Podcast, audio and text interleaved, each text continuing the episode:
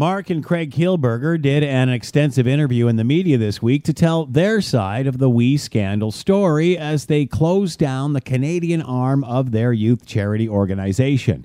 The brothers played the victim card, saying the collapse of the charity was due to COVID 19 and rough and tumble politics, but refused to blame anyone, perhaps because they are just as guilty as those who they would be blaming.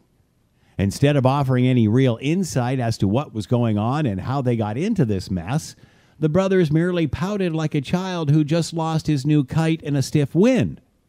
They did take responsibility for their loss, but said they were naive in their actions. It's hard to believe that a multi million dollar charitable organization operating in various countries around the globe for 25 years would use naivety as an excuse for their ultimate failure. They simply bet the farm on the love for the Trudeau family, hoping to hobnob their way through the scrutiny. And when the public went berserk over their exclusive deal to operate the expensive government student volunteer grant program, ultimately killing the COVID 19 program, we went bust. Ignorance of ethics, like the law, doesn't get you off.